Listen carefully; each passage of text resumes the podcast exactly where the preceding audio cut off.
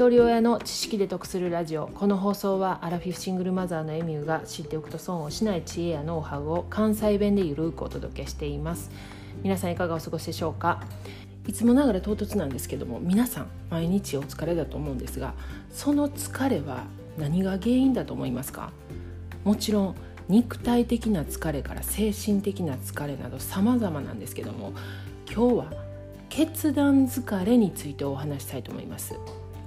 決断って言っても、よしこの家買おうとか転職しようとか、人生のまあ大きな決断ではなくて、今日お昼何食べようかなとか、何分の電車に乗ろうとか、まあ、この音声配信にどんなコメントしたろうかなとか、そういう小さなことも決断になります。で、ここで質問です。人はいちにちに何回くらい決断すると思いますか？さんびょう考えてみてください。さん、に、いち、はい終了です。正解はさんまんごせんかいです。びっくりでしょ。私もこれ聞いた時に、いやいやいやいや私そんな決断してないからって疑ったんですけども、私の感覚よりも信憑性のあるケンブリッジ大学の研究結果だそうです。あんまりピンとこないと思うんですが、研究結果から少しピックアップすると、食べるもの、場所といった食事に関する事柄だけでも人間はいちにちににせんにひゃくろくじゅうななかいの決断をしているそうです。また車を いってんななキロ運転するにつきにひゃくを超える決断をしているそうですよね。あれ右曲がって、あ信号今止まろうとか、確かに決断してます。で、人がいちにちに使用する単語の数は無意識に取捨選択されたいちまんろくせんご。こういうふうに聞くとね、なるほど確かに決断してるなって思いますよね。あと朝起きることもそうですし、よし起きよう今っていうのもそうですし、そろそろ寝ようかなっていうのも決断で、今ちょっと思い出したどうでもいい話なんですけど、昔冬の寒い時にこたつからね出てトイレ行くのが嫌で、トイレ行こうかな行かんとこかなみたいな、このせめぎ合いみたいな、これこの決断、これ今なんかふっと思い出しました。で、いちにちにさんまんごせんも決断してたら脳が消耗するのは当たり前なんですよね。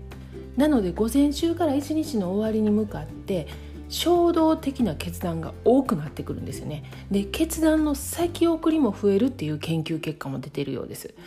で、もちろんそこに年齢という負荷がかかるので、私はね昼のさんじ過ぎたらもう思考や決断のパフォーマンスが落ちてるのを実感します。だからアウトプットや決断することっていうのは午前中がいいっていうのはそういう理由なんですよね。で、これ有名な話なんでご存知の方も多いと思うんですけれども、 Facebook 創設者のマーク・ザッカーバーグ、グレーの T シャツに黒いパーカー、これがトレードマークなんですね。で、アップル創業者のスティーブ・ジョブズも製品発表の時に必ず黒のタートルとジーンズ、あと元アメリカ大統領のオバマ氏もグレーか青のスーツしか着なかったそうです。なぜ彼らは同じ服装を貫いていたのか。これは決断することを一つでも減らすことによって仕事で高いパフォーマンスを発揮するためだそうです。えー、そこまでするって思ったんですけれども、先ほどもお伝えしたように私はさんじ以降になるとどんどんパフォーマンスが落ちてるのが分かります。また肉体的に過酷だったわけじゃないのにどっと疲れたっていう日なんかは重要な決断が多かった日でもあります。で、自身のこと、仕事のこと、家計のこと、そこに子どもの人数分の対応、多分ワンオペワーママはいちにちさんまんごせんかいの決断では収まらない倍以上の決断をしているはずです。例えば子どものことで言うと、朝何食べさせるか、子どもが着ていく服、幼稚園や保育園の荷物の準備から学校に行く時の水筒を持たせたかとか、熱中症対策のタブレット、今やったマスクの替えとか、連絡事項がないか、何時に帰ってくるのか、おやつはどうするか、家事一つとってもゴミの収集からゴミの分別、ゴミの日の把握、ゴミ袋の在庫管理、ゴミを出す場所まで持っていくだけで俺の仕事やって偉そうに言うてる人いてませんか？うちにもね確か昔そういう人が家族にいたような気がします。また話それそうなんで元に戻すんですけれども、自分のことだけに限らずワンオペ育児の方は決断することも多い。そこに年齢の負荷が加わるとパフォーマンスの質が下がるのは当然なんですよね。